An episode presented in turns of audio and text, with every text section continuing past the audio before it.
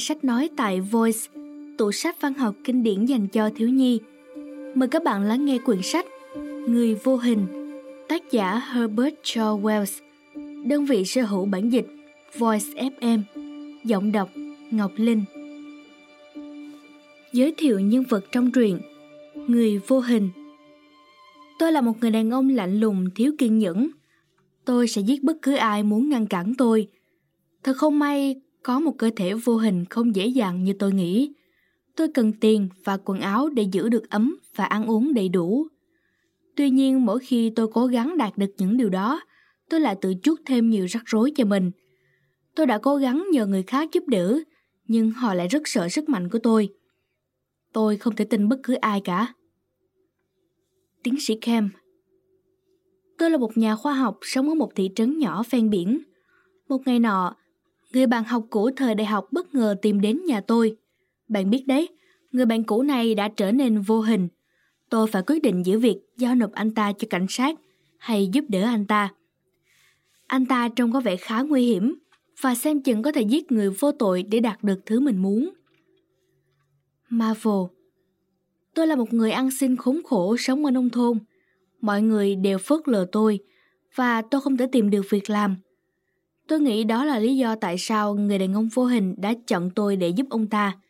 Tuy nhiên tôi không muốn giúp gã. Gã làm tôi kinh hãi. Sau khi giúp gã cướp ngân hàng, tôi đã bỏ trốn cùng số tiền và cuốn sổ ghi chép của gã. Tôi rất sợ gã sẽ tìm thấy tôi và rồi giết tôi. Ông bà Hon Chúng tôi là chủ một nhà trọ yên tĩnh ở thị trấn Iping. Chúng tôi muốn có một cuộc sống yên bình, nhưng tất cả đã bị đảo lộn vào cái ngày người lạ mặt xuất hiện. Trong suốt thời gian ở trọ, chúng tôi thường xuyên thấy gã ta nổi nóng, đập vỡ chai lọ và đồ đạc. Cơ thể của gã ta luôn luôn bị cuốn chặt bởi những mảnh vải từ đầu đến chân, ngay cả khi trong phòng không hề lạnh. Người đàn ông này thực sự rất kỳ lạ. Bạn đang nghe sách nói tại Voice. Chương 1. Người lạ mặt bí ẩn Vào một buổi tối tháng 2, có một người đội mũ rộng vành và mặc chiếc áo khoác dài thượt xuống tàu ở ga Bramberhurst. Trời lạnh buốt mà không có chuyến tàu nào chạy nên người đàn ông nọ phải xách vali đi hàng giờ liền trong trận bão tuyết để đến thị trấn nhỏ Iping. Đến nơi ông ta vào quán trọ, xe và ngựa.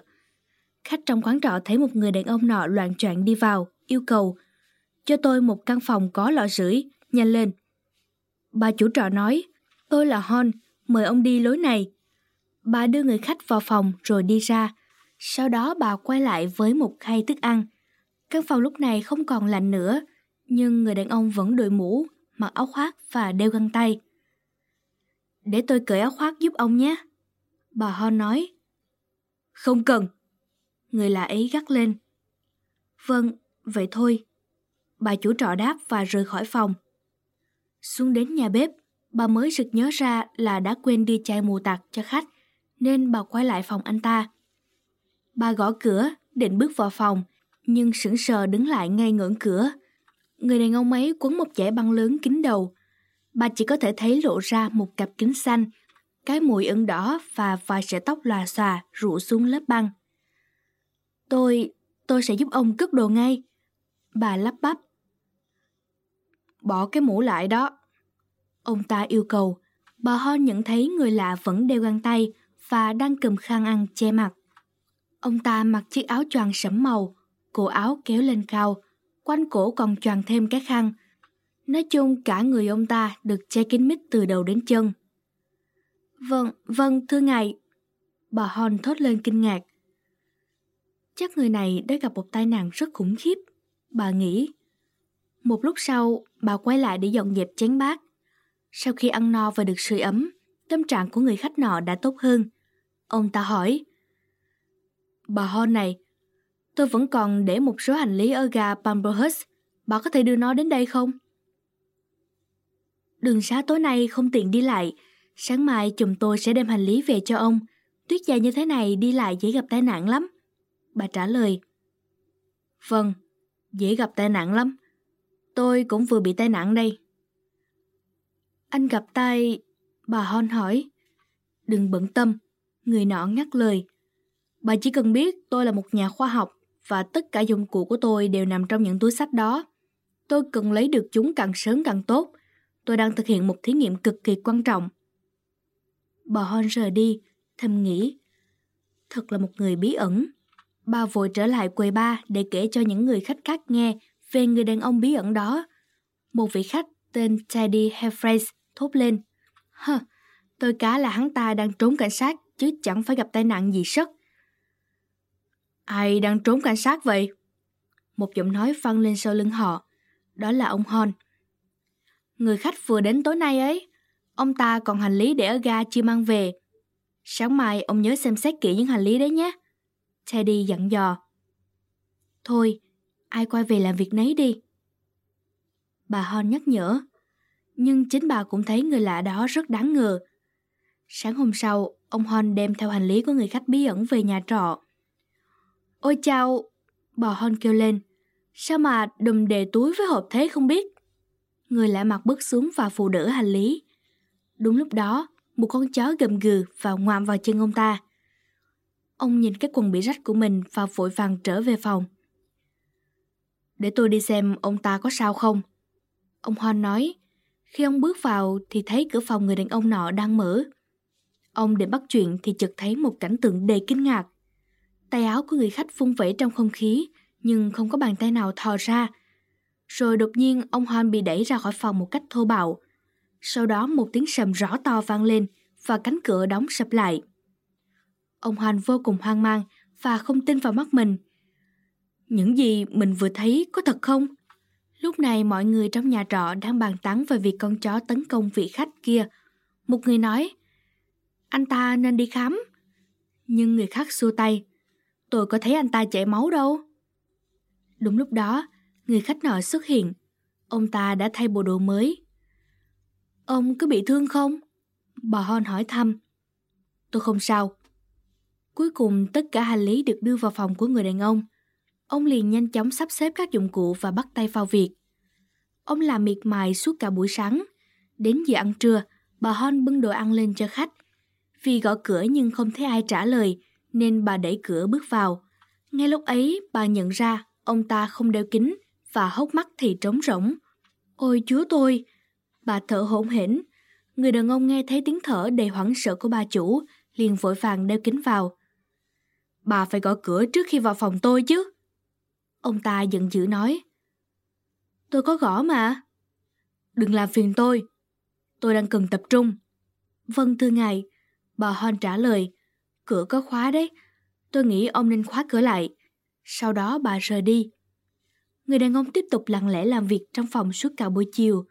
Đột nhiên bà Hon nghe thấy tiếng chai lọ vỡ loãng xoảng và tiếng bước chân thình thịch. Bà hối hả chạy lên lầu, nhưng không dám gõ cửa, nên chỉ đứng ngoài nghe ngóng. Tiếng người đàn ông từ trong phòng vọng ra. Không thể như thế được. Cứ thế này thì mình sẽ không bao giờ hoàn thành thí nghiệm.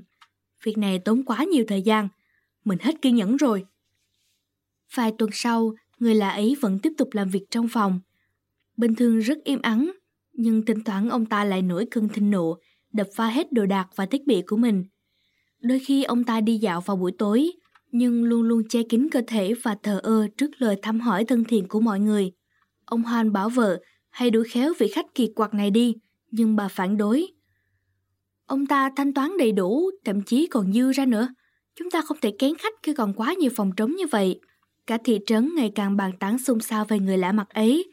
Nhiều người tin rằng Teddy Herfren đã nói đúng. Chắc chắn gã này đang trốn cảnh sát. Có một người đàn ông đặc biệt tò mò về ông khách trọ kỳ quặc của bà Hon.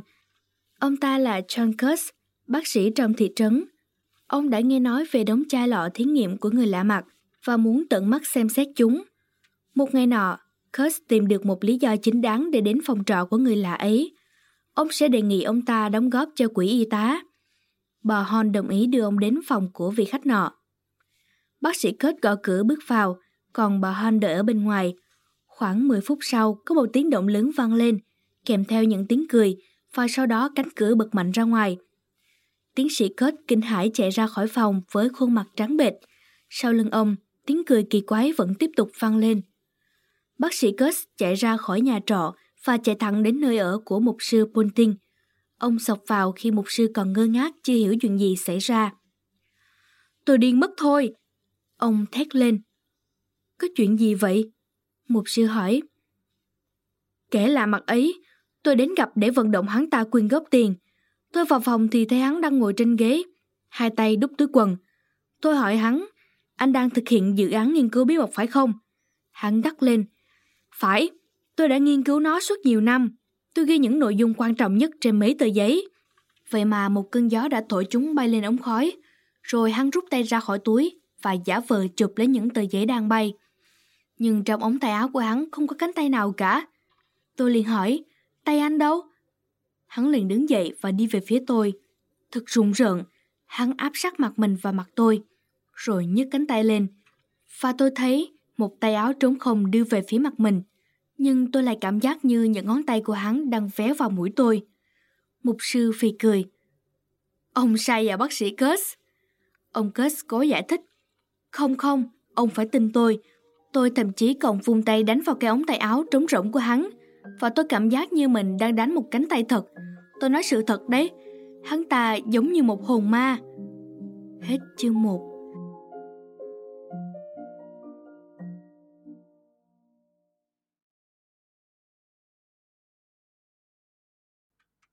Bạn đang nghe sách nói tại Voice, chương 2, Một vụ trộm khó hiểu. Một tháng sau, vào một buổi sáng tháng 5, vợ của một sư môn tinh nghe thấy tiếng động bên ngoài cửa sổ phòng ngủ. Mình ơi, dậy, dậy nhanh. Bà thì thầm với ông chồng mình đang ngủ. Có người đột nhập vào nhà. Mục sư bật dậy, lấy tro từ lò sưởi và rón rén ra ngoài hành lang. Ông nghe thấy tiếng hắt hơi ở tầng dưới, Mục sư và vợ khẽ khàng đi xuống cầu thang và nghe tiếng giấy sột sặc trong phòng làm việc. Họ đến bên cửa và ghé mắt vào. Căn phòng tối om đã được thắp sáng bằng một ngọn nến. Dưới ánh nến, họ thấy một ngăn kéo đã bị mở ra, nhưng không thấy tên trộm đâu cả. Đột nhiên có một âm thanh vang lên. Cạch cạch. Hắn tìm thấy tiền của chúng ta rồi. Bà Bunting thì thầm. Hơn hai ngàn bảng anh đấy. Mục sư tức giận, Ông lao vào nơi phát ra tiếng động và hét lên. Bắt quả tang mi, đầu hàng đi. Bà Putin bước theo ngay sau chồng, nhưng cả hai đều ngớ người ra. Chẳng có ai hết. Mục sư kêu lên. Anh để ý nghe đi. Người vợ nói. Chắc chắn có người mà. Em nghe thấy tiếng thở. Họ tìm khắp phòng, nhưng không thấy ai. Chắc chắn tên trộm đã ở đây. Hắn thắp đèn và lấy trộm tiền của chúng ta rồi. Hắc xì, âm thanh của ai đó lại phát ra ngoài hành lang. Ông bà Putin vội chạy ra để xem xét, và họ nghe thấy tiếng cửa bếp đóng sầm. Họ chạy tới mở toàn cửa bếp, nhưng cũng không thấy ai. Không lâu sau khi vụ trộm xảy ra, ông bà Hon phát hiện cửa trước nhà trọ bị mở tên hên. Chắc chắn đêm qua tôi có khóa cửa mà. Ai mở ra thế? Ông Hon vừa nói vừa chỉ tay vào phòng của người khách kỳ lạ. Họ đi lên phòng người đó, gõ cửa nhưng không nghe ai trả lời. Chúng ta cứ vào đi. Bà ho nói. Họ mở cửa bước vào nhưng không thấy ai. Không có ai hết, nhưng tất cả quần áo của hắn đều ở đây. Ông nhìn những giả băng này xem. Bà ho nói. Giường lạnh quá, vậy là ông ta đã thức dậy lâu rồi. Đúng lúc đó một cảnh tượng kỳ quặc rùng rợn đã xảy ra. Những tấm ga trải giường tự quấn với nhau và bay qua giường. Rồi chiếc mũ của ông khách tự bay lên đập vào mặt bà Hon. Một tràng cười đáng sợ vang lên và chiếc ghế bành bay thẳng về phía họ. Bà Hon kinh hoàng hét lên và cảm thấy hai vợ chồng bà bị ai đó đẩy ra khỏi phòng. Sau đó cánh cửa đóng sầm lại và khóa từ bên trong. Bà Hon nói với chồng, gã này chắc hẳn chơi với quỷ rồi. Trong phòng này có ma quỷ. Người chồng đáp, tôi cho là có nguyên do khác, nhưng dù sao thì tôi cũng nhất định phải đuổi hắn ra khỏi đây. Đồ đạc của chúng ta bị quỷ ám hết rồi. Bà Hòn tiếp lời. Đột nhiên họ nghe thấy tiếng động ở đầu cầu thang. Biến ra khỏi phòng tôi ngay. Các người không có quyền vào đó. Người khách nọ hét vào mặt họ. Vợ chồng chủ quán trọ kinh ngạc nhìn nhau. Sao có thể chứ? Chúng ta vừa trong đó mà. Hắn ta đâu có trong phòng. Làm sao hắn... Bà Hon thở hổn hển. Suốt buổi sáng còn lại, họ không nhìn thấy ông khách nhưng thực ra là họ giả vờ không nghe thấy tiếng chuông gọi phục vụ từ phòng của ông ta. Đến trưa, mọi người đã biết tin về vụ trộm ở nhà mục sư Putin. Khách quan của quán tụ tập tại quầy và bàn tán xôn xao. Họ đang trò chuyện sôi nổi thì bị người lạ mặt kia đột ngột cắt ngang. Hắn bước xuống quầy rượu, gắt gỏng hỏi. Sao bà không mang bữa sáng lên cho tôi? Và không trả lời chung phòng của tôi?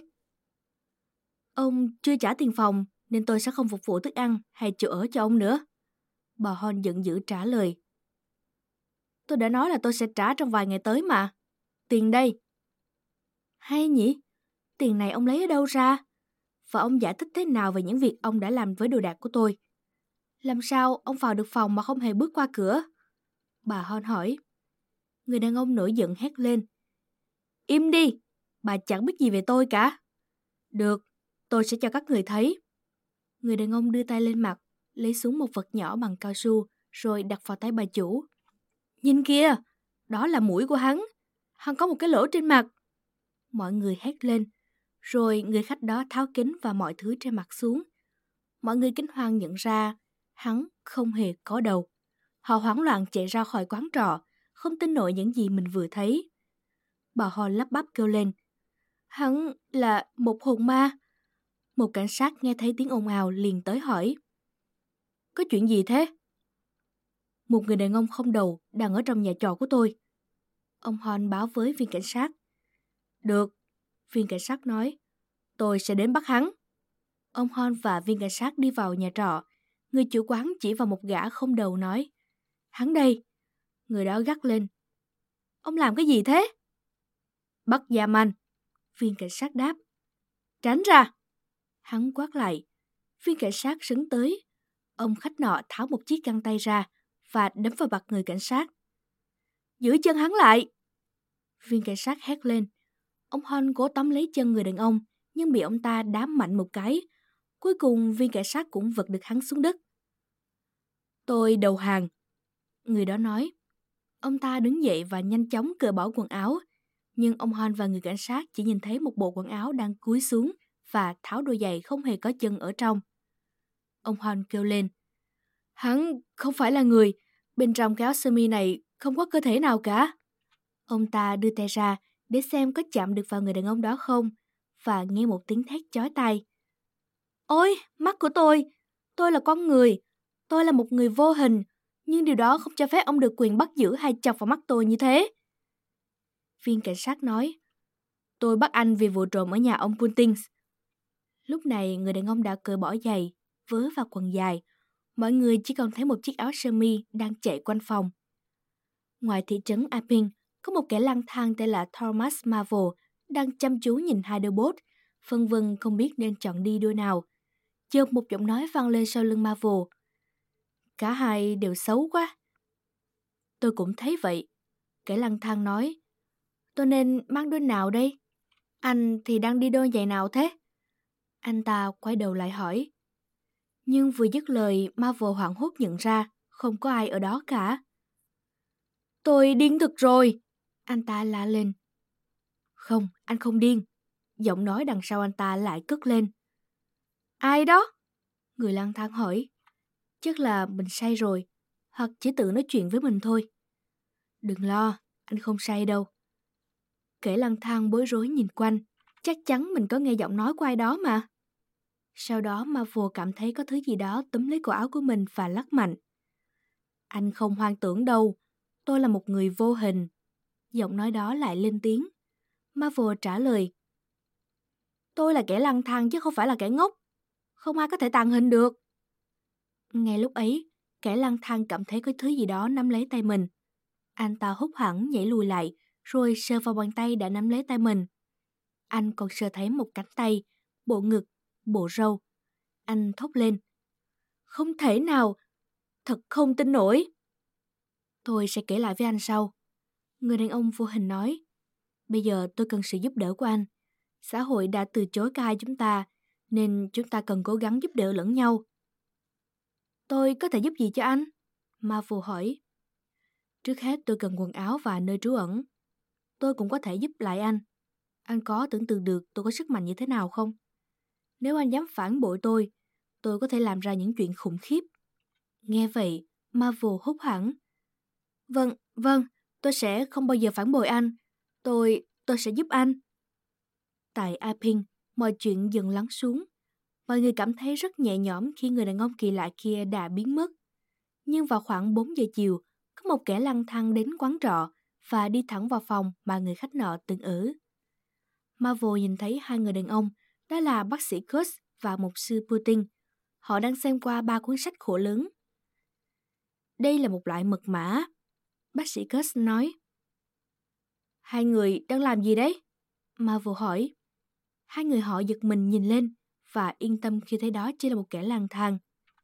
Quê rượu ở dưới lầu. Bác sĩ nói. Cảm ơn ông. Marvel trả lời.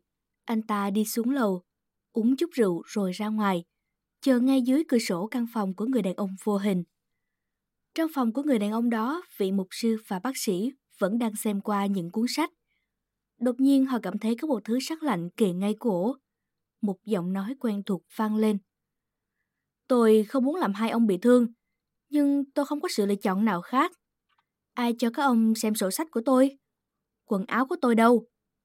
Bà Hon đi lấy rồi. Vậy thì tôi phải... Không! Bác sĩ và vị mục sư hét lên.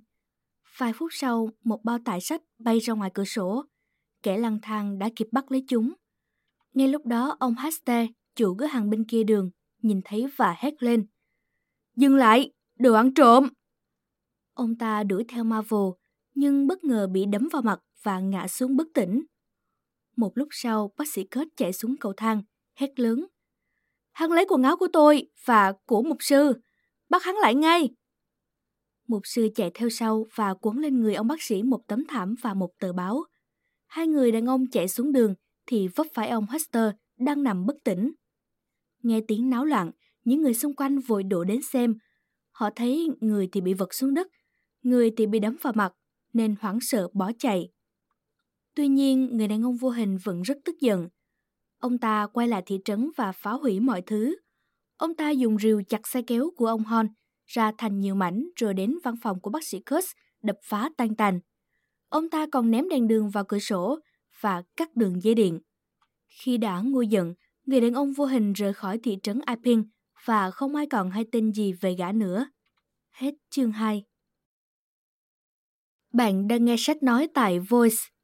Chương 3 Vị khách không mời Thomas Marvel vác theo ba cuốn sách nặng trịch, quốc bộ đi khỏi thị trấn Aping mấy dặm đường.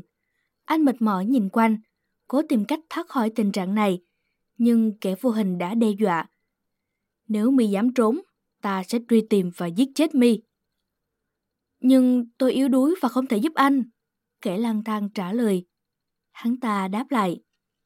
Cứ ngoan ngoãn nghe theo lời ta, mọi người sẽ truy lùng ta và ta cần mi giúp những việc mà ta không làm được.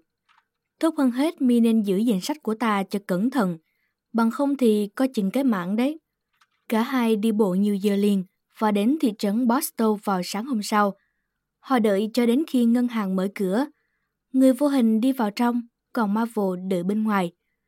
Lát sau những cọc tiền đột ngột bay qua cửa sổ và Marvel nhanh chóng thu gom chúng, nhét vào túi áo khoác lẫn túi quần, rồi bỏ chạy, chạy mãi cho đến khi người mệt rã rời. Marvel tìm một chỗ ngồi và để ba cuốn sách bên cạnh. Lát sau có một thủy thủ đến ngồi cạnh anh. Anh ta cầm một tờ báo và nói với Marvel. Anh xem này, báo nói rằng có một gã vô hình đang lộng hành quanh đây. Marvel lo lắng nhìn trước ngó sau. Anh cẩn thận lắng nghe tiếng của người vô hình, nhưng không nghe thấy gì cả. Anh ghé tai nói nhỏ với người thủy thủ. Tôi biết chút thông tin về hắn ta đấy. Người thủy thủ kinh ngạc. Thật à? Anh biết cái gì? Thì đại khái là... Ôi! Kẻ lăng thang kêu lên. Anh ta áp lên tay trái của mình. Kẻ vô hình đã đánh vào đầu Marvel. Tôi đau răng quá. Đau không chịu nổi. Thôi, tôi phải đi đây. Còn chuyện về người vô hình thì sao? Người thủy thủ gọi với theo. Không có chuyện đó đâu. Chắc ai đó bịa ra đấy. Người lang thang trả lời trong lúc bị gã vô hình kéo lê trên đường. Marvel và người vô hình rời khỏi thị trấn Postow và đi về phía thị trấn Postborduk cũng ở gần đó. Tại đây, trong phòng thí nghiệm, tiến sĩ Antherkem đang quan sát bảo vật qua kính hiển vi. Ông muốn nghỉ giải lao một chút nên đứng dậy và đến bên cửa sổ. Ngay lúc đó ông thấy một người đàn ông người ngợm bẩn thỉu vừa chạy qua đường, vừa vẽ tay rối rít. Tại sao thị trấn này lại có nhiều kẻ khờ dại sợ hãi người vô hình thế nhỉ? Tiến sĩ tự hỏi. Nhưng nếu đứng gần Marvel, ông sẽ không nghĩ anh ta bị điên nữa. Nhất là nếu ông nghe thấy tiếng thở nặng nề đuổi theo sau anh ta. Có hai cậu bé bất ngờ bị sâu ngã xuống đất và một chú chó gần đó bị một bàn chân vô hình đá vào. Nhiều người thậm chí còn hét lên. Gã vô hình đang ở đây! Tại quán trò Charlie Creek trong lúc khách khứa đang vui vẻ thưởng thức món bia hơi quen thuộc, thì Marvel lao qua cửa, hét lên. Gã vô hình đang đuổi theo tôi, khóa cửa lại mau, hắn dọa sẽ giết tôi. Một cảnh sát quát. Khóa cửa lại nhanh lên. Cửa vừa khóa thì lại có tiếng đập rất mạnh. Đừng mở! Marvel sợ hãi la lên. Đã khóa hết các cửa chưa? Còn cửa sau và cửa ngoài sân nữa. Người phục vụ sực nhớ ra. Anh ta vội vàng kiểm tra các cánh cửa đó nhưng đã quá muộn. Cửa ngoài sân bị mở rồi. Có thể hắn đã vào trong này rồi. Người phục vụ nói.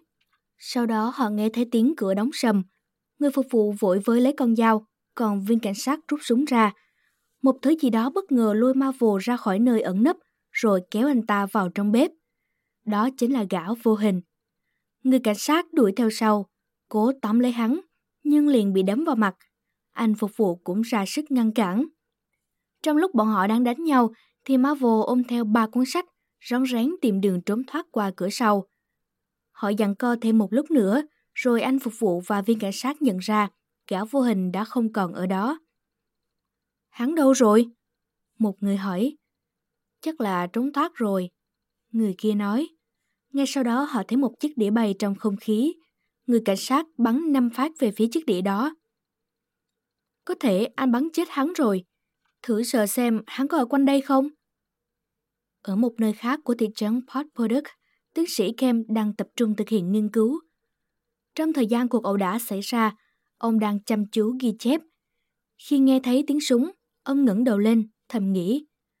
Hừm, tối nay lại có đánh nhau ở Cricketer. Ông định quay lại công việc, thì tiếng chuông cửa vang lên. Nhưng chẳng thấy ai bước vào phòng. Ông hỏi bà quản gia. Ai vừa bấm chuông vậy? Thưa, không có ai cả. Chắc là có người muốn quậy phá thôi. Bà quản gia đáp. Tiến sĩ Kem bỏ qua chuyện kỳ lạ ấy và tiếp tục làm việc đến 2 giờ sáng. Sau đó ông thấy buồn ngủ nên đi lên phòng. Trước khi vào phòng, ông nhìn thấy một vệt gì đó trông như vết máu rơi sàn nhà. Rồi ông thấy tay nắm cửa dính đầy bùn. Ông bước vào phòng ngủ thì thấy máu dính đầy trên ga trải giường. Sau đó ông nhìn kỹ chiếc gối của mình và hét lên. Chúa ơi, có ai đã nằm ở đây? Đúng lúc đó, có một giọng nói trong phòng vang lên. Kem, ông đấy ư? Thật không tin được. Tiến sĩ Kem nhìn quanh phòng. Ở trong góc, ông nhìn thấy một thứ giống như miếng băng gạc dính máu quấn quanh một cánh tay vô hình. Đừng lo Kem, tôi là người vô hình, ông không nhìn nhầm đâu. Cái gì? Người vô hình? Vậy những lời đồn đại là thật ư? Tiến sĩ Kem đưa tay ra để chạm vào miếng băng, nhưng kẻ vô hình đã nắm lấy cổ tay ông. Tiến sĩ Kem cố gắng vùng ra, rồi đánh lại anh ta, nhưng hắn nói. Kem, dừng lại đi, anh biết tôi mà. Tôi là Jack Griffin, chúng ta đã học chung đại học đấy. Kem kinh ngạc hỏi. Jack Griffin? Người đã giành huy chương hóa học ở đại học ư? Đúng vậy. Tiến sĩ Kem hỏi tiếp. Sao anh lại muốn biến thành người vô hình? Sao anh làm được như thế? Người đó trả lời. Kem, ngày mai tôi giải thích được không? Tôi bị thương, đang rất đói và kiệt sức. Tôi có thể uống chút gì được không? Tiến sĩ Kem rót cho anh ta một chút rượu whisky và hỏi. Anh đâu rồi? Griffin lấy chiếc ly ra khỏi tay tiến sĩ Kem. Tôi không thể tin nổi tất cả những chuyện này. Tiến sĩ Kem nói. Tôi đã chạy ở ngoài đường hết chỗ này đến chỗ kia. Trên người không có một mảnh vải. Giờ tôi chỉ cần một bộ quần áo sạch sẽ và ăn chút gì đó. Tiến sĩ Kem đi đến tủ quần áo, lấy ra một chiếc áo ngủ và hỏi. Cái này được không? Người vô hình cầm lấy cái áo ngủ và tiến sĩ Kem thấy nó tự xoay tròn trong không khí. Ông còn lấy đồ lót, tất, dép và thức ăn cho hắn. Tiến sĩ không thấy cái miệng nào mà chỉ thấy đồ ăn nhanh chóng vơi đi. Đúng là điều lạ lùng nhất mà tôi từng thấy. Ông lẩm bẩm. Griffin nói, Điều kỳ lạ là tôi may mắn vào trúng ngay nhà của người bạn cũ để có thể tự băng bó vết thương. Sao anh lại bị thương? Tiến sĩ hỏi. Tôi có nhờ một người giúp đỡ. Hắn ta tên là Marvel. Anh ta bắn anh à? Ông Kem hỏi tiếp. Không, nhưng hắn đã lấy cắp sổ ghi chú và tiền của tôi. Vậy là anh bắn gã đó. Tôi nghe thấy tiếng súng ở nhà trọ. Không, người khác bắn tôi. Nhưng tôi sẽ giải thích sau. Giờ tôi mệt lắm rồi. Anh cứ ngủ lại phòng tôi. Tiến sĩ đề nghị. Ngủ à? Tôi phải tóm cổ tên Marvel để lấy lại sổ ghi chép đã. Cảnh sát có thể sẽ bắt được tôi. Griffin nói. Cảnh sát sao? Kem hỏi. Tôi thật điên rồ. Sao tôi lại gợi ý để anh giao tôi cho cảnh sát chứ? Tôi hứa là sẽ không bao giờ làm thế. Tôi sẽ không nói với ai chuyện anh đang ở đây. Tôi đi đây, anh khóa cửa phòng nhé. Tiến sĩ Kem nói. Được, vậy đêm nay tôi sẽ ngủ ở đây. Ngày mai tôi sẽ giải thích kế hoạch của mình cho anh hiểu. Chúng ta có thể cùng nhau làm nhiều việc hay ho đấy. Tôi phát hiện ra rằng nếu tôi vô hình thì tôi phải tìm được một cộng sự đáng tin cậy. Hai người bắt tay và chúc nhau ngủ ngon. Người vô hình vẫn không quên cảnh báo. Tốt hơn hết là anh đừng nghĩ đến việc bắt tôi. Hết chương 3 bạn đang nghe sách nói tại Voice, chương 4 Một khám phá tuyệt vời Tiến sĩ Kem rời khỏi phòng và nghe thấy tiếng người vô hình khóa cửa. Ông thầm nghĩ, chắc mình điên rồi, chuyện này không thể nào có thật. Vậy mà đó lại là sự thật. Ông lặng lẽ xuống cầu thang, đến phòng làm việc và tìm tờ nhật báo. Ông bắt đầu đọc lướt qua. Bài báo có tựa đề Chuyện quái lạ ở thị trấn Iping. Một bài khác là Cả ngôi làng ở Sussex đang phát điên lên. Trong đó kể về chuyện người dân bị tấn công. Ông bác sĩ và mục sư bị lột sạch quần áo, rồi chuyện các tòa nhà bị đập phá. Kem nghĩ, tên này thật điên rồ và nguy hiểm. Hắn có thể sẽ ra tay giết người. Tiến sĩ Kem rất lo lắng. Cả đêm ông tràn trọc không ngủ và suy nghĩ xem mình nên làm gì. Sáng ra, khi bà quản gia đến, ông bảo bà chuẩn bị hai phần ăn sáng rồi đưa vào phòng làm việc của mình. Ông ngồi trong phòng đọc tờ báo buổi sáng tường thuật lại các sự kiện xảy ra vào đêm trước. Chưa bao giờ tiến sĩ cảm thấy lo lắng đến vậy. Ông viết một bức thư gửi cho đại tá AD, cảnh sát của thị trấn Port Budok. Khi vừa trao thư cho người quản gia thì ông nghe thấy tiếng đập phá đồ đạc. Bà đi nhanh đi. Ông thì thầm với bà quản gia. Tiến sĩ Kem lao lên cầu thang, gõ cửa phòng ngủ. Có chuyện gì vậy? Ông hỏi cái áo choàng không đầu. Tôi bị mất bình tĩnh. Người vô hình trả lời. Có vẻ như anh rất hay mất bình tĩnh. Anh xuất hiện trên khắp mặt báo, nhưng không ai biết anh đang ở đây. Thấy người vô hình có vẻ bị kích động, tiến sĩ Kem gợi ý. Hay chúng ta vào phòng làm việc của tôi ăn sáng đi. Đề nghị này khiến Griffin giảm bớt cơn thịnh nộ. Cả hai đi vào phòng làm việc. Tiến sĩ Kem ngồi đối diện với người bạn vô hình, nhưng chốc chốc lại lo lắng đưa mắt nhìn ra ngoài cửa sổ. Tiến sĩ Kem nói, Tôi rất tò mò về những chuyện đã xảy ra với anh đấy, Giffin. Ban đầu mọi chuyện rất suôn sẻ, nhưng bây giờ sau những gì đã xảy ra thì tình hình thật tồi tệ, trừ khi tôi có thể thực hiện những điều vĩ đại khác. Để tôi kể cho anh nghe câu chuyện của tôi. Giffin bắt đầu kể. Trước đây chúng ta cùng học y, nhưng anh biết tại sao tôi lại chuyển sang nghiên cứu vật lý không? Tôi đã nghiên cứu rất nhiều về ánh sáng và chất lỏng, cũng như hiện tượng thủy tinh gần như trở nên vô hình trong nước khi có ánh sáng chiếu qua. Đúng, nhưng con người không trong suốt như thủy tinh. Tiến sĩ Kem ngắt lời. Không đâu, chúng ta có thể trở nên vô hình nếu không có màu đỏ của máu và những sắc tố khác. Thịt, xương, móng tay, và mọi bộ phận trên người chúng ta đều trong suốt. Trong suốt 6 năm, tôi đã nghiên cứu rất nhiều và viết tất cả kết quả trong ba cuốn sổ của mình. Đó là lý do tôi phải tìm Marvel để lấy lại chúng. Nhưng làm sao anh có thể khiến cho máu và các sắc tố khác trở thành không màu? Kem hỏi. Tôi đã mất thêm 3 năm nữa để làm được điều đó.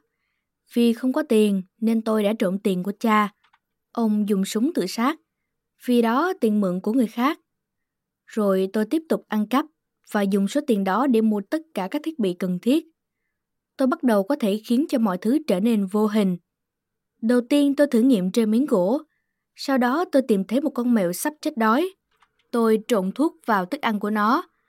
và giờ sau con mèo dần hóa thành vô hình. Nó bất tỉnh một thời gian dài và khi nó tỉnh dậy, tôi chỉ còn thấy được là vịt mắt màu xanh lá cây của nó. Lần cuối cùng tôi trông thấy nó là khi đôi mắt màu xanh lá cây của nó nhảy qua cửa sổ nhà tôi. Sau khi làm cho con mèo trở nên vô hình thành công, tôi biết mình có khả năng thực hiện điều đó đối với con người. Tôi đã miệt mài nghiên cứu. Tôi nợ chủ trọ rất nhiều tiền thuê nhà, nên thật tuyệt vời khi tôi có thể trở nên vô hình và biến mất. Tôi đã quyết định gửi ba cuốn sách của mình qua đường bưu điện đến một địa chỉ xa xôi ở London. Sau khi từ bưu điện trở về, tôi tự pha một ít thuốc để uống. Trong khi chờ thuốc phát huy tác dụng, tôi nghe thấy tiếng gõ cửa phòng. Lúc này tôi cảm thấy rất buồn nôn. Khi tôi ra mở cửa, chủ nhà vừa nhìn thấy tôi thì hét lên và bỏ chạy. Tôi soi gương và thấy cả người mình trắng bệch. Tôi không thể tả được nỗi đau mà tôi phải chịu đựng trong 10 đến 12 tiếng sau đó. Đến sáng hôm sau, tôi dần trở nên vô hình. Khi đang nhìn mình trong gương, dĩ nhiên là tôi không nhìn thấy gì, thì lại có tiếng đập cửa lớn. Đó là chủ nhà. Ông ta hét lên bắt tôi mở cửa. Tôi rất lo sợ. Tôi không muốn họ nhìn thấy đống hóa chất và thiết bị, nên đã đốt trụi nơi đó và trốn thoát qua cửa sổ. Tôi quyết định đi tới chỗ mình đã gửi sách đến. Lúc đầu tôi rất vui, nhưng làm người vô hình cũng có nhiều vấn đề rắc rối. Ví dụ như tôi không thể mặc quần áo hay mang giày dép dù trời rất lạnh. Chân tôi đau nhức vô cùng. Lũ chó và bọn trẻ con cũng rất phiền phức. Đám chó không nhìn thấy tôi, nhưng chúng đánh hơi được. Những lúc tôi đi qua vùng nước hay vũng bùn, bọn nhóc sẽ kêu lên. Nhìn này, có dấu chân người mà sao không thấy ai cả?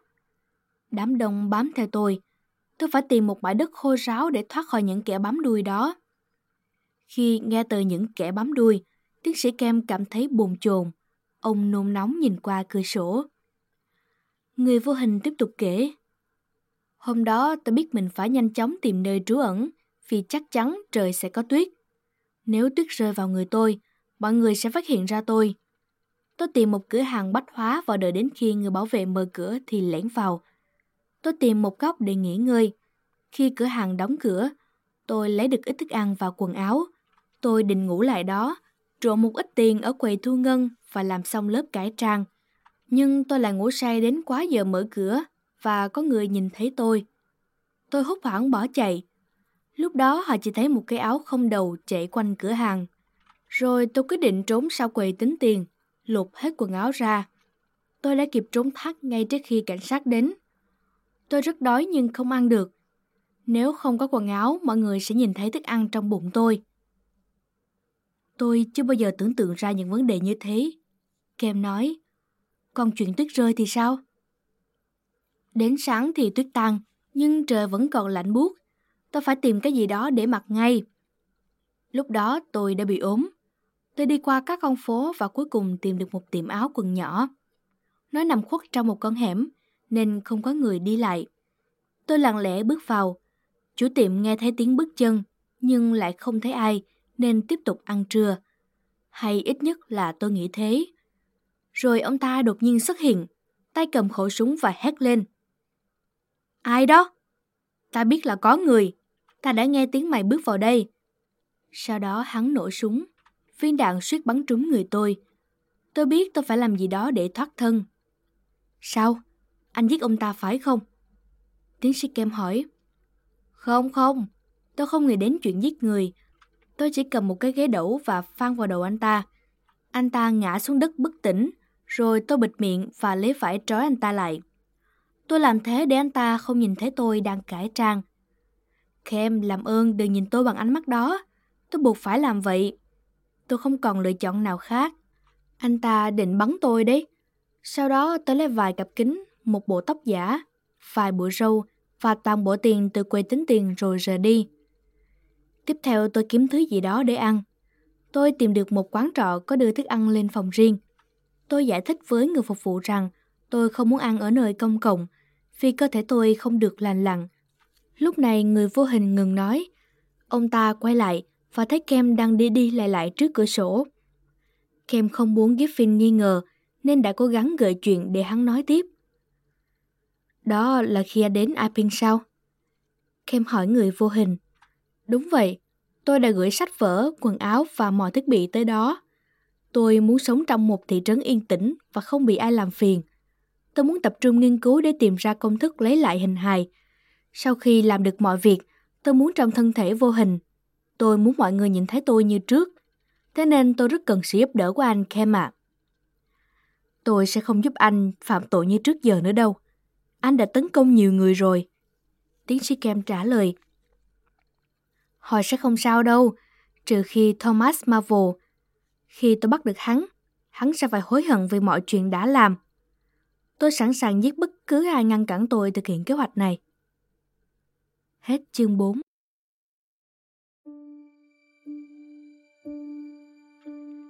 Bạn đang nghe sách nói tại Voice, chương 5, Kẻ phản bội. Trong lúc Giffin đang chia sẻ kế hoạch của hắn cho Kem biết, Kem thấy có ba người đàn ông đang tiến về phía nhà mình. Ông liền bước lại cửa sổ, đứng chán ngang để người vô hình không phát hiện. Anh định làm gì ở đây? Kem hỏi. Kế hoạch ban đầu của tôi là đến Tây Ban Nha. Thời tiết ở đó khá nóng nên tôi có thể đi lại mà không cần mặc áo khoác. Hay đấy, lúc nào anh đi? Kem hỏi. Giờ tôi không định đi nữa. Không phải tình cờ mà tôi gặp lại anh đâu. Anh là một nhà khoa học và sẽ không ai hiểu về những khám phá tuyệt vời của tôi hơn anh. Ông có thể giúp đỡ tôi nhiều hơn kẻ lang thang kia. Kẻ đã cướp đi mọi thứ của tôi. Nghe vậy Kem giật thoát người lo lắng. Không phải là anh... anh muốn lấy cuốn sổ từ Marvel trước sao? Kem lắp bắp. Tôi thấy báo nói rằng kẻ lang thang đã nhờ cảnh sát nhốt anh vào tù. Tôi sẽ đến quấy rầy hắn. Tin tôi đi, tôi đã nói là làm. Người vô hình tự hứa rồi cười sằng sặc như lên cơn điên. Thật may mắn vì tiếng cười của anh ta đã át đi tiếng bước chân người đi vào cửa trước. Chúng ta có thể làm bất cứ chuyện gì khe mà. Ăn cắp, giết người, trừng phạt bất cứ kẻ nào muốn cản trở chúng ta. Giffin nói như một kẻ mất trí. Nhưng anh là người vô hình, tôi thì không. Kem nói, sao anh lại yêu cầu tôi tự đưa mình vào tình thế nguy hiểm như thế? Tôi đã cho anh... Shh, có tiếng gì vậy? Griffin hỏi. Tôi có nghe thấy tiếng gì đâu. Kem kiên quyết không cho Griffin biết là có người đã vào nhà. Tôi không bao giờ tiếp tay cho anh thực hiện kế hoạch này. Tôi nghĩ anh nên xuất bản kế hoạch của mình thành sách cho thế giới biết thì hơn. Nhưng tôi sẽ giúp anh chế tạo thuốc để lấy lại cơ thể như trước. Tôi nghĩ chúng ta nên nhờ các nhà khoa học khác giúp đỡ. Giffin lại cắt lời tiến sĩ Kem. Có tiếng bước chân. Có người đang lên cầu thang. Tốt hơn hết, anh nên nói rằng anh không cho ai biết tôi đang ở đây. Nếu anh dám tiết lộ thì Giffin cảnh báo. Tôi không nói với ai hết. Giffin đi về phía cửa nhưng Kem đã cản đường anh. Đồ phản bội! Mày đã phản bội tao! Người vô hình hét lên. Người vô hình bắt đầu cởi áo choàng. Kem kéo mạnh cánh cửa và Giffin cố gắng thoát ra. Nhưng Kem đã đẩy hắn vào lại trong phòng. Ông muốn nhốt hắn trong phòng, nhưng cánh cửa bị đóng quá mạnh nên chìa khóa rơi ra. Kem cố giữ chặt cánh cửa, nhưng Giffin đã đẩy nó ra được một chút. Giffin cố gắng lách người qua khe hở. Hắn đưa bàn tay vô hình lên bóp cổ Kem. Kem buông tay nắm cửa và người vô hình thoát ra được ngoài hành lang. Trong nháy mắt, chiếc áo choàng không đầu đã vật tiến sĩ Kem xuống đất, ngay trên đầu cầu thang. Lúc đó cảnh sát trưởng, đại tá ID đã lên đến giữa cầu thang và sững sờ khi thấy Kem đang vật lộn với một chiếc áo choàng không đầu. Cái áo chuyển động điên cuồng. Tiếp theo nó bay đến ngay trước mặt đại tá. Đột nhiên, ông cảm thấy những móng tay sắc nhọn bấu vào cổ họng và bụng đau nhói lên vì bị gã vô hình thúc đầu gối vào bụng ông. Điều cuối cùng ông ý thức được là mình bị ngã xuống chân cầu thang. Chúng ta mất dấu hắn rồi. Kem hét lên, mặt ông bê bết máu. Phải mất vài phút sau hai người mới bình tĩnh lại. Kem dìu đại tá vào phòng làm việc và cho ông uống chút rượu. Gã đó phát điên rồi. Hắn đã mất hết lý trí và sẽ giết rất nhiều người nếu chúng ta không ngăn lại. Kem nói. Chúng ta nhất định phải bắt được hắn. Đại tá nói thêm. Chúng ta phải bắt gã trong khi gã còn quanh quẩn trong khu vực này. Gã muốn lấy lại sách của mình từ chỗ Marvel. Đó là điều duy nhất giữ chân hắn ở đây. Phải dặn dò mọi người khóa cửa cẩn thận. Chúng ta sẽ không cho hắn tìm được chỗ ăn ngủ hay quần áo. Đại tá cũng đồng ý với Kem. Đúng, ông phải giúp tôi tìm ra hắn. Ông biết rõ về hắn nhất mà. Được, Kem đồng ý. Chúng ta nên dẫn chó theo. Chó có thể đánh hơi được hắn. Ngoài ra, ông hãy dặn người của ông giấu kín vũ khí vì hắn sẽ sử dụng bất kỳ vũ khí nào mà hắn tìm thấy. Đại tá chăm chú lắng nghe Kem. Rồi, còn gì nữa không? Chúng ta nên rải kính vỡ khắp các nẻo đường. Chân hắn đang bị thương. Hai người rời khỏi nhà và tổ chức cuộc truy lùng. Đến đầu giờ chiều, cả nước đã biết đến gã vô hình nguy hiểm này. Thông báo được loan ra khắp nơi. Tất cả trường học đều đóng cửa và mọi tòa nhà lẫn căn hộ đều khóa kín. Khắp thị trấn Port Product, người dân đã trang bị súng, dao và gậy gộc. Chó được thả ra để đánh hơi kẻ vô hình. Trong vài ngày tiếp theo, có rất nhiều thông tin về người vô hình được trình báo. Ở Hinton cách Port Product chừng 7-8 dặm, một số người khẳng định rằng họ đã nghe thấy tiếng than khóc, rên rỉ và tiếng cười trên cánh đồng, nhưng lại không thấy ai. Nghe xong đại tá ID nói với Kem, chắc hắn ta đang ở ngoài thị trấn. Hắn biết bây giờ tất cả các nơi đều bị khóa chặt và canh giữ nghiêm ngặt. Đúng, nhưng hắn ta đang tuyệt vọng, nên mong là hắn sẽ làm gì đó ngu ngốc giúp chúng ta phát hiện ra hắn. Kem nói. Tuy nhiên người vô hình đã trốn được. Mọi người không hề biết rằng bây giờ hắn đang cảm thấy quyết tâm và khao khát có được tự do hơn bao giờ hết. Một ngày nọ, trong lúc Kem đang ăn trưa, thì bà quản gia mang đến cho ông một lá thư được gửi từ Hinton Ông nhanh chóng mở thư ra đọc gửi đến tất cả cư dân Port Các ngươi rất thông minh. Các ngươi đã gây khó dễ để ta không sống được ở Port Điều này chứng tỏ tất cả các ngươi đang chống lại ta, nên các ngươi sẽ phải trả giá. Ta sẽ khiến cho các ngươi phải sống trong nỗi sợ hãi. Hãy nói với đại tá ID rằng, người thống trị mới của Port chính là ta, người vô hình. Triều đại mới này sẽ bắt đầu bằng việc hành quyết tiến sĩ Kem. Hắn có thể lẫn trốn hoặc thuê vệ sĩ bảo vệ, nhưng chắc chắn ta sẽ giết hắn. Nếu có ai đó dám giúp Kem, thì chắc chắn ta sẽ biết, và kẻ đó sẽ là người tiếp theo phải chết. Tiến sĩ Kem gọi bà quản gia đến, dặn dò, bà phải nhớ khóa chặt tất cả cửa sổ và cửa ra vào. Tiếp theo ông lên lầu lấy súng. Ông tức giận hét to. Chúng ta nhất định sẽ bắt được hắn, cho dù tôi có phải làm mồi nhữ đi chăng nữa. Ông đưa một lá thư cho quản gia, và nhờ bà đưa đến đồn cảnh sát. Bà hãy ở lại đồn cảnh sát luôn, đừng quay lại ngôi nhà này cho đến khi nhận được lệnh của tôi. Ông dặn. Người quản gia rời đi. chứ đầy một tiếng sau, đại tá ID đã có mặt tại nhà tiến sĩ Kem. Ông ID nói, quản gia của anh nói rằng trên đường bà ấy đến đồn cảnh sát để đưa thư của anh cho tôi, thì bị ai đó giật mất. Ôi không! Kem hoảng hốt kêu lên. Tôi đã lập một kế hoạch để bắt hắn, nhưng bây giờ thì hắn đã biết hết rồi. Cuộc trò chuyện của họ bị tiếng kính vỡ cắt ngang. Hắn đến rồi, hắn đang cố trèo qua cửa sổ phòng ngủ để vào nhà đấy. Kem nói, được rồi, đưa súng quanh anh đây. Tôi sẽ đi tìm chó để đánh hơi gã đó. Đại tá ID nói.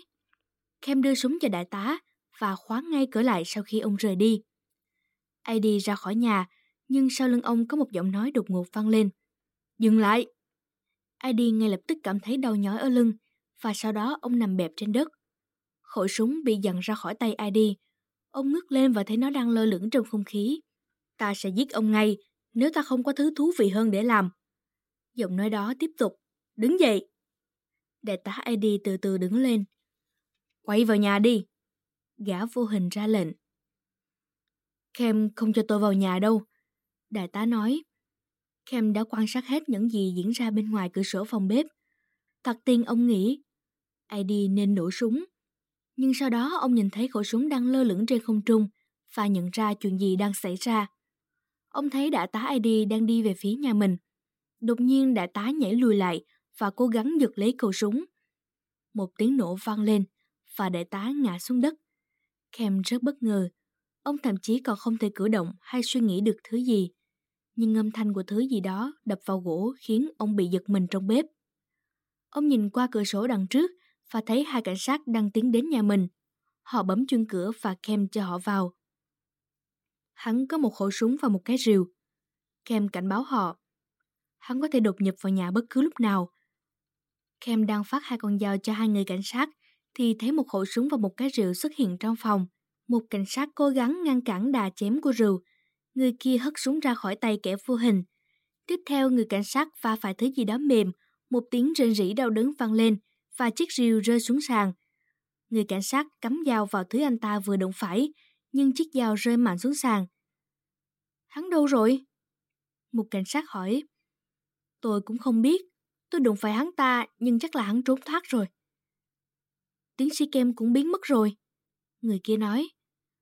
Trong lúc cuộc đụng độ xảy ra, tiến sĩ Kem đã nhảy ra khỏi cửa sổ và chạy đến nhà người hàng xóm thân thiết nhất. Ông gọi cửa nhưng không ai mở cửa, vì họ sợ kẻ vô hình sẽ lẻn vào. Ông quyết định tìm chỗ trốn khác. Ông cố tình đi qua một con phố có rải kính vỡ. Kem chạy về phía thị trấn Poppledock, nhưng ông đã nghe thấy tiếng bước chân phía sau mình. Người vô hình, hắn đang ở phía sau tôi. Ông ta hét lên, phụ nữ và trẻ em la hét và bỏ chạy. Đàn ông trong thị trấn cầm sẵn sẻn. Kem hét lên, xếp thành một hàng. Đúng lúc đó ông bị đánh từ phía sau. Tiếp đó ông cảm thấy quai hàm mình bị đấm mạnh. Người vô hình nắm lấy cổ họng Kem và thúc đầu gối vào ngực ông. Khi Kem cố gắng gỡ các ngón tay của người vô hình ra khỏi cổ mình, thì một chiếc xẻng vung lên và đánh vào một thứ mềm mềm. Những ngón tay trên cổ Kem dần nới lỏng ra và ông cảm thấy cơ thể của Giffin mềm nhũng, ngã vào lòng mình. Ông cũng cảm thấy có thứ gì ương ướt như máu rơi xuống mặt mình. Hắn đây rồi! Kem kêu lên. Một đám đàn ông nhảy lên người gã vô hình và vật hắn xuống đất. Làm ơn, làm ơn tha cho tôi. Một giọng nói rên rỉ vang lên. Thả hắn ra! Thả ra! Kem ra lệnh. Hắn đang bị thương. Những người đàn ông thả người vô hình ra và Kem đưa tay sờ vào mặt anh ta. Tôi nghĩ mặt anh ta dính nhiều máu lắm. Kem đặt tay lên ngực người đàn ông vô hình và thét lên. Anh ấy ngừng thở rồi. Một người phụ nữ trong đám đông đang tụ tập kêu lên. Nhìn kia! Mọi người nhìn theo ngón tay đang trỏ của cô ta. Trên một bàn tay của Giffin, các tĩnh mạch và xương bắt đầu xuất hiện. Chân anh ấy cũng bắt đầu lộ ra rồi. Người khác kêu lên. Toàn bộ cơ thể của người đàn ông vô hình từ từ hiện ra. Một người từ trong nhà chạy ra, cầm theo tấm khăn để che cho thân thể trần truồng của người đàn ông 30 tuổi, tên là Jack Griffin. Đó là cái kết của gã vô hình. Nhưng câu chuyện vẫn chưa dừng lại ở đây. Có một người đàn ông giàu có sống ở Posto. Anh ta từng là một kẻ lang thang, nhưng bây giờ đã là chủ một nhà trọ. Đối với khách đến nhà trọ, anh ta sẵn lòng kể cho họ nghe câu chuyện về một người đàn ông vô hình. Anh ta kể lại với khách trọ của mình bằng cách qua mặt được những cảnh sát muốn chiếm đoạt tiền của anh. Anh ta cũng tuyên bố rằng mình chưa bao giờ nhìn thấy ba cuốn sách mà Jack Griffin đã viết.